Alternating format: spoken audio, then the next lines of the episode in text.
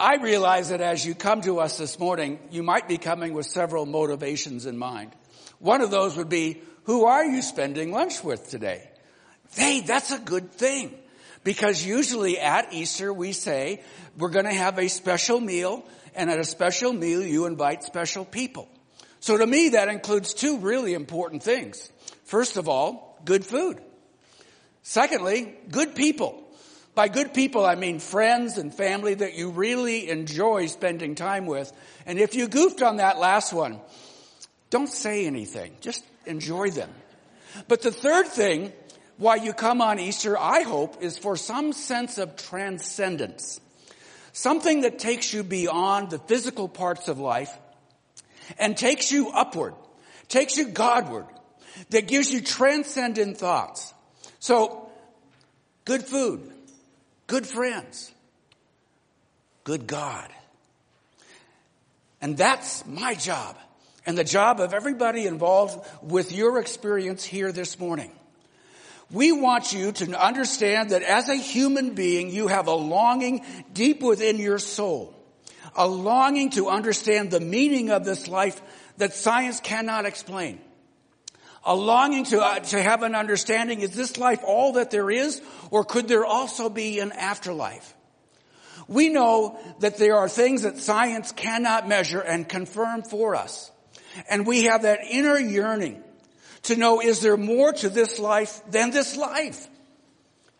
And for every age group, we find that the certainty of death and the question of life beyond death cause us to crave for more. Let me give you several examples about this idea of death and what is beyond death. I want to show you a picture of Bob Beckel, okay? If you watch if you're a news junkie like I am, you would recognize this face. He's just written his autobiography. It came out in November. And the name of his autobiography is I Should Be Dead. Now, he's older than that. He's my age, okay? That he's touched up because he's on television there.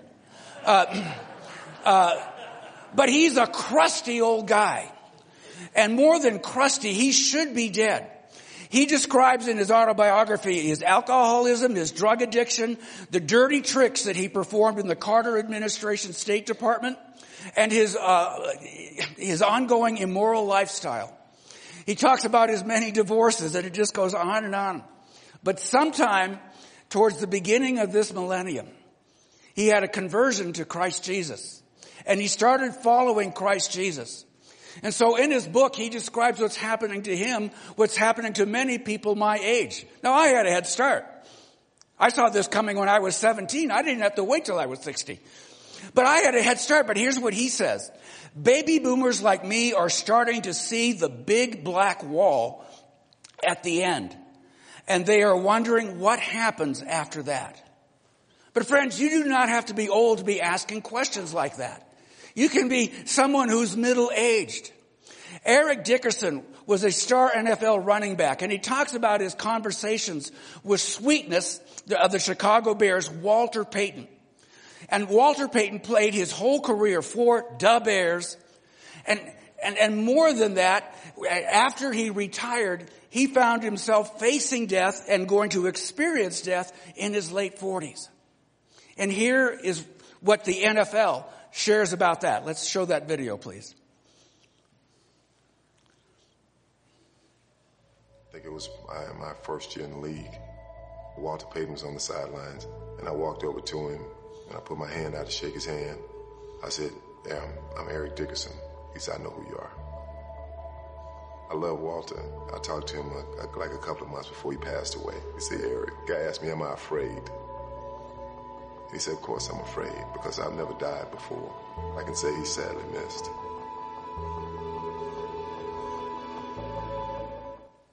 Of course I'm afraid. I've never died before. Of course I'm afraid. And so, whether you're young or whether you're old, of course we're afraid. We haven't experienced that. We haven't been there and come back. And so he uses that as his example. And my goodness, he was 48 when he died of an autoimmune disease, and it just shook him. But Again, you don't have to be diseased. I want to show you a picture of what we saw back in November. These are Egyptian workers, and Egyptian doesn't get to export oil. They don't have much oil. So they export laborers. And thousands of young Egyptian men support their families by working in neighboring countries. And they're doing the work in the oil-rich countries that their own citizens do not want to do. In Libya last year, there were scores of captured Egyptian Christians, captured by the ISIS soldiers. And because they were poor Christians, they were given a choice. They couldn't buy their way out of it. They had to either convert to Islam or die. And the intention of the video that was shown was to put fear in the minds of Westerners that radical Islam is out to get Christianity and to do away with it. But instead, I was moved by the last words that were shouted in that video. One after another said in Egyptian, "Receive me, Lord Jesus." If they had their choice, they wouldn't be in that situation. But not having their choice, that is where they turn at the moment of their death. Let me show you one other, because 3.5 years ago we were horrified by the Newtown, Connecticut situation at Sandy Hook Elementary, where 20 children and 6 teachers are murdered by a mentally ill young man with his mother's guns. And though we are saddened by the death of children who have their whole lives ahead of them, we also know that throughout the world this happens way too often. And what do we say to our children when they ask us about death of other children? When they ask us about heaven and the life beyond this life, what are our answers to them? What are the comforting words that we give them so they do not live their lives in fear of death, but in a trust of God who loves them and cares for them? And I know, parents, this is hitting you right where you're scratching, right where the itch is. We are currently in an intermittent series which we call Facing Our Fears. We've looked at things like financial collapse, rejection, failure in life. People ask, how did you choose these? Well, I have good books. But more than that, I know them all. I've experienced them all. It's nothing new to me to say, I live with this fear or that fear. Well, you're a pastor. You shouldn't be afraid. Hey, I'm a man. And I am afraid at times. And as we go through this series, not only are the issues easy to choose, but we have to understand that God speaks to every one of our fears. And he speaks to it in a way in which there is a relationship available to him, that it brings something new to the table that those without God do not possess. And today we're looking at fear of dying, the fear of death. And in the words of Walter Payton, of course I'm afraid. I've never died before. We're living in a continually more secular world with a more secular worldview. And the conclusion of the secular world is this life is all we have. And when it ends, our personhood is extinguished. Yes, those around us may have some memories of what we were like, and we may have an ongoing influence in the lives of some of those who are around us. But when it gets down to the bottom line, we are done. And we are done forever in the secular worldview. There's no do-overs. No second chances at life. You face that worldview every day you live, but in the Christian worldview, we have a faith and a worldview that declares there is more to this life. There is more to this life than this life. And the biggest choices that we're going to be making in life is, what do we do with the claim that there is a God who has made us and who loves us? The question is not, does God exist? But instead we ask questions like this. How do I relate to the God that does exist? What is my relationship like to be with him? And what does he want from me in this life? We ask questions like, is there an afterlife? And how do I get it? Friends, the Bible is filled with these answers.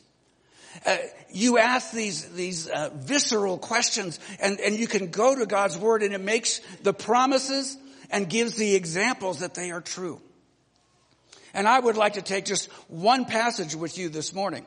And out of that one passage, I just want to use one verse. One tiny verse that maybe you can go away. I bet you already know it.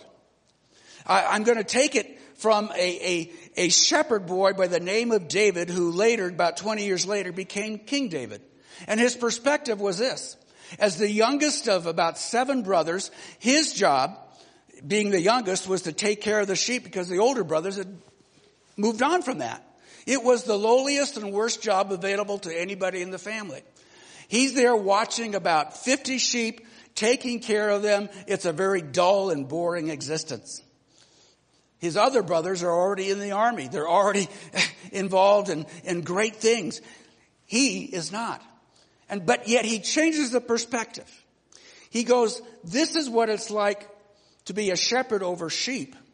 And this is what it's like for God to shepherd me as if I'm one of his sheep. It's the 23rd Psalm. Now, I'm going to read the first 3 verses.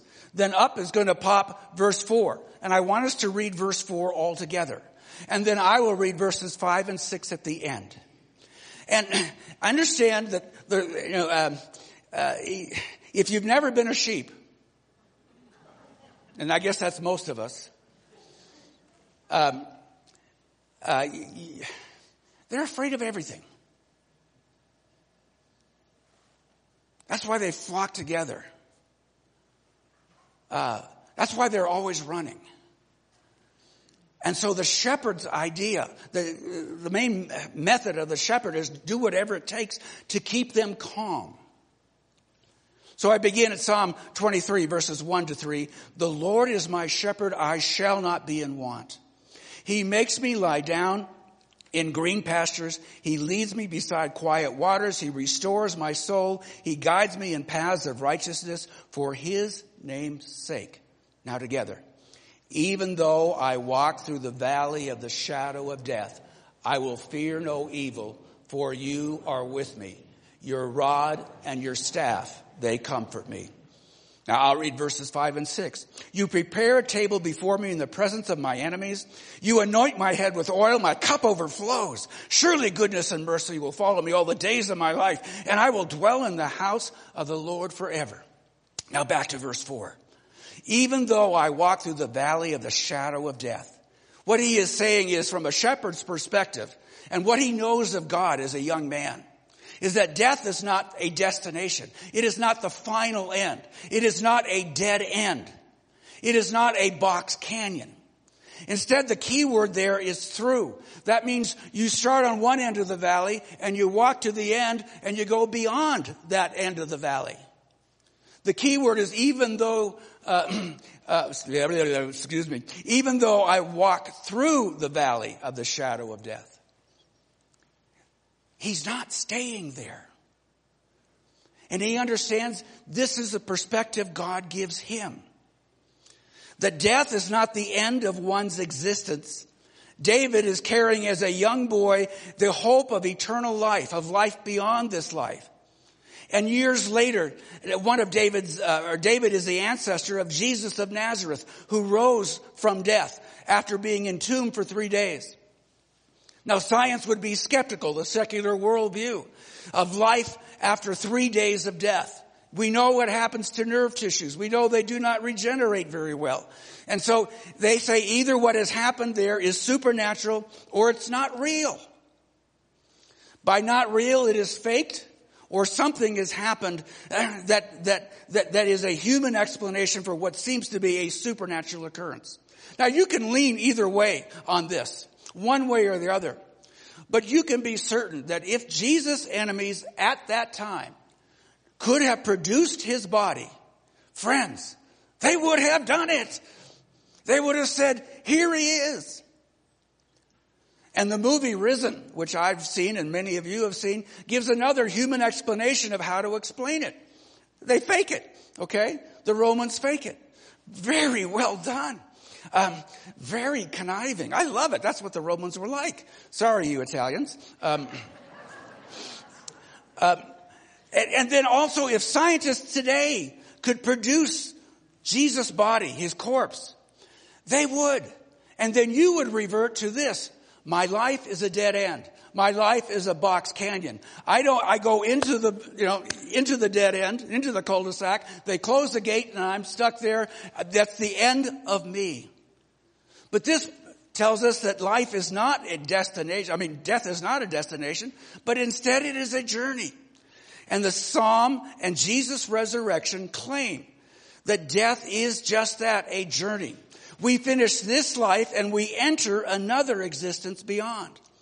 Our bodies decay, but the personhood continues in a new form.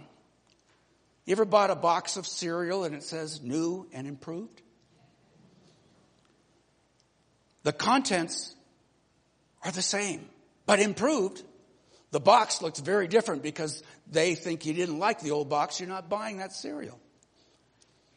You are new and improved, but the person is the same. Now, the second important word, therefore, is that we understand that death is a mere shadow of reality. It is not reality. It's strange, but what we see in shadows may not be what really is. And David assures us that though we walk through the valley of the shadow of death, he will fear no evil. Have you ever imagined things in the dark that were not really there when you were in the light? I have. New Year's Eve, 1958. Yes, I was alive. 1958. I'm 10 years old, and I had this opportunity, because I live in Pasadena, to spend my first night on Colorado Boulevard, camping out, saving spots for my family and other friends so they can come and watch the parade, having not had to sleep out.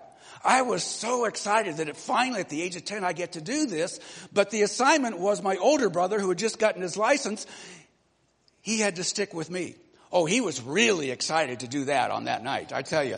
So together, my older brother and I go to a friend's house, his friends, and he's going to pick them up, and we'll go together down to Colorado Boulevard.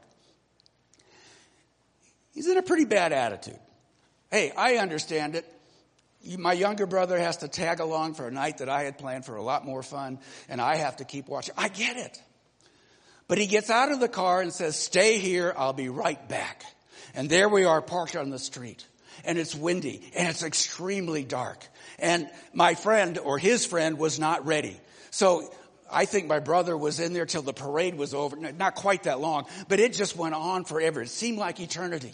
And because I saw the breeze blowing through the giant limbs of the fir trees there in Altadena, California, somehow I was sure that there were monsters on every limb.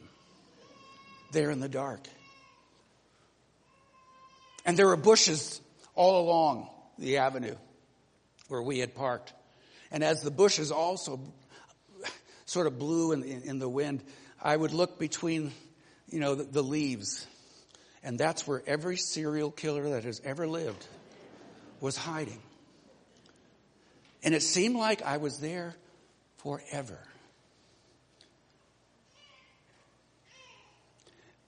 And then at a certain moment, because my brother still hadn't come back, I was sure they were all going to come out, come to my car, take me out of the car, and eat me. And I was terrified, and I was alone. And I was terrified of things that my imagination was seeing in the shadows. And this is what David is explaining. What is death? Well, we approach it as if it's a shadow. We are terrified. So that afternoon after the parade, we go back to the same house. We drop my brother's friend off, and the sun is shining, and I look in those trees, and there's nobody there. And I look in the bushes, and they're empty too. There's no footprints of serial killers. It was all in my imagination because I was afraid of the shadows that I see in the dark. They were shadows, not reality. And he calls death a shadow. One of the titles that Jesus uses for himself is, he says, I am the light of the world. He means he describes life and he lives life in a way that conquers death as it really was meant to be and as it will be. A secular world is a shadow. Do you understand why? Because it can only go so far and dare not believe that there's anything else beyond. It's a shadow of all that God intends for us to know. A secular world denies the existence beyond the physical. And friends, I love science. I'm reading it all the time. But it is a mere shadow trapped in a small box that dare not go looking out and see if there's anything else beyond. Jesus also says to a grieving sister who was lost her younger brother. And he looks at her and he says, I am the resurrection and the life. He who believes in me, though he die, yet will he live. And whoever lives and believes in me will never die. And he looks her in the eye and says, do you believe this? Her brother's still dead. Do you believe this? You see, that's God's light that he wants us to walk in together. It's a shadow. It's not reality. God has something beyond this life that he wants you to trust in and to explore for yourself in this life through a relationship with his son, Jesus. Final thing from that verse is that death is not meant to be a group event. I will fear no evil, it says, for you are with me.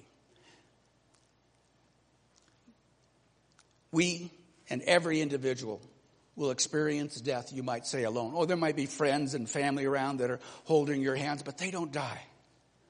Each individual must. And here there's a big shift in the entire psalm, because up to this point, he's called the Lord, he's called he, but at this point, he's called you. Nowhere else. And up to this point, David looks at God as his good shepherd, and he now speaks to him personally. I will fear no evil, for you are with me. It is personal. It is meant to speak to his heart. David declares he is not alone in facing death. He does not necessarily know what it's like because it's never happened before, but he understands he's not alone. Because he's not alone, he is not afraid. In death, for those who are followers of Jesus Christ, the claim is, the promise is, the experience is meant to be, God is with you, and you will not be alone.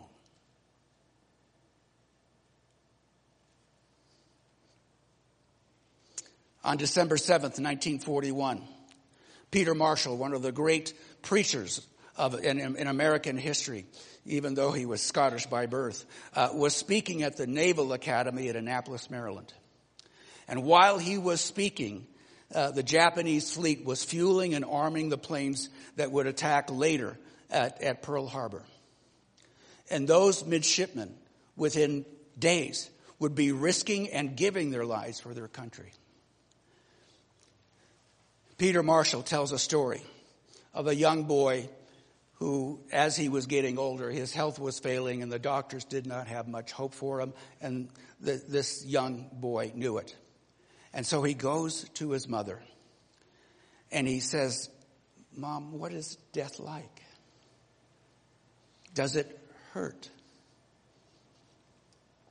Parents, grandparents, aunts, uncles, this is your takeaway. Peter Marshall, 75 plus years ago, said these words. The mother, he says, reminds her son of something that happened to him often. Quote, do you remember when you were smaller and you played very hard?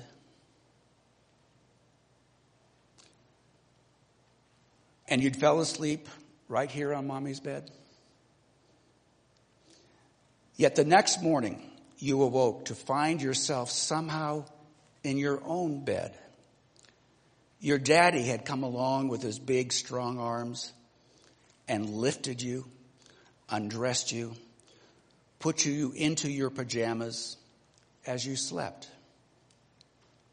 And that is what death is like. It's like waking up in your own room.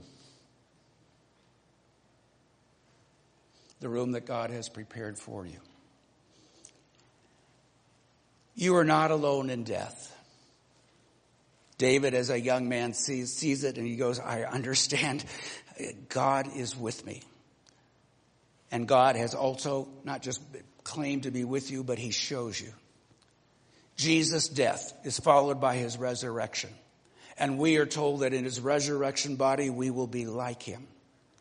We want that to be true. We place not just our faith, but somewhere deep inside we say, there must be more to this life than just what I am experiencing. There must be something going on or something coming where the pain won't be as hard, the misery won't be, as intense. It's going to get better. Death, he says, is not eternal, but it is a journey, a shadow, and a God who walks through the valley with you. December 14th, 2012, 26 students and faculty die of gunshot wounds at Sandy Hook Elementary School. The nation mourns. We think, politically we look at all sorts of solutions of how we can stop this from happening again. But did you realize the community said to the press, we don't want you. Stay away, please. We want to handle this by ourselves. And to their credit, that's exactly what they did. News came out later that the press never received. 26 deaths, 26 religious services in that community. Now do the math. We know what the world is like. We know what the East Coast is like. We know what New England is like. How many do you think were in church the Sunday before? How many do you think were actually people that went to church and had a faith in Christ or the God of Israel? How many do you think actually shared that before their death?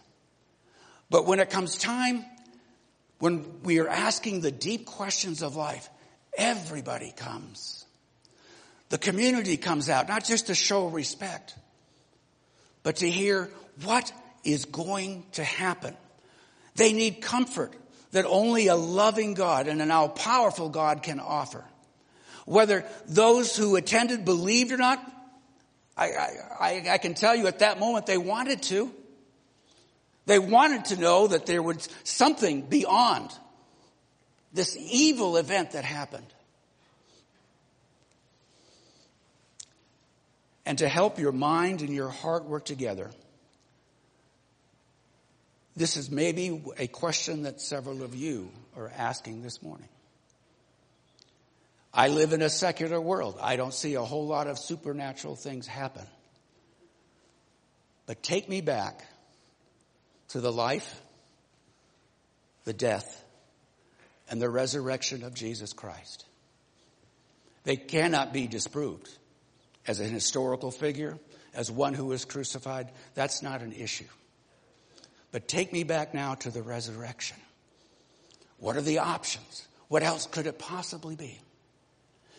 And not only the options, the implications. What does it mean for me that he died? And we say it was a substitutional death, not a Roman execution. He died for the forgiveness of my sins. His death means he took on my sins. More than that, his life shows me the first example. It's called the first fruits of what it means to experience life after death. And so maybe you're at that line where you're sort of wondering, well, what do I do? Do I stick in just the secular world? Do I realize that the world is much bigger than we can measure? Much bigger than science. And friends, we have engineers and scientists. And they're all over this place this morning, okay? And you're dealing with that, and I understand it. But what answer can you have if you stick to the secular worldview? Then when I'm dead, I'm gone. There's no do-over. There's no life. I'm fertilizer for a tree.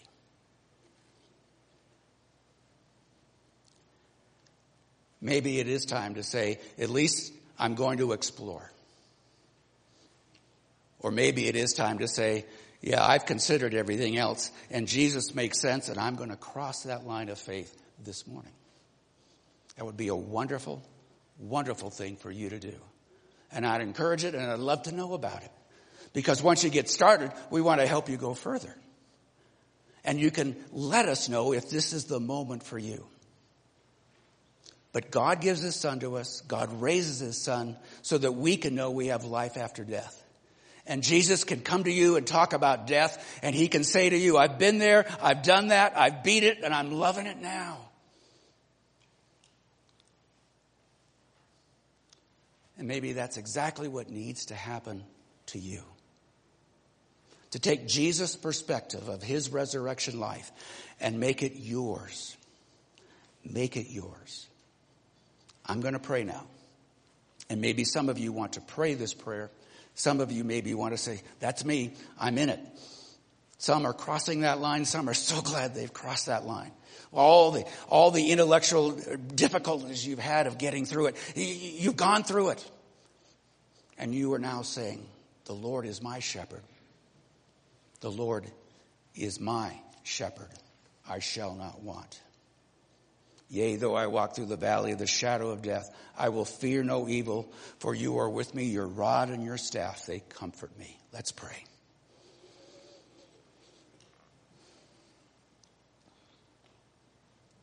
Lord, hear the guided prayers of these people. First of all, some might want to say, Jesus, I trust that you are God's Son. Jesus, I believe that you were sent to earth so that I could know your Father in heaven from a human perspective. Jesus, I believe your death on the cross had the effect of forgiving all of my sin. And Jesus, I believe that you were raised, rose to resurrection, to a resurrection life, so that I can know that you've made for me more than just this life. And I trust you this morning. And for those of us already walking in that resurrection life, your words are just, thank you, Lord. I'm not maybe experiencing all I want, but it sure is better than the other side of that line. Thank you, Lord Jesus. And God's people said,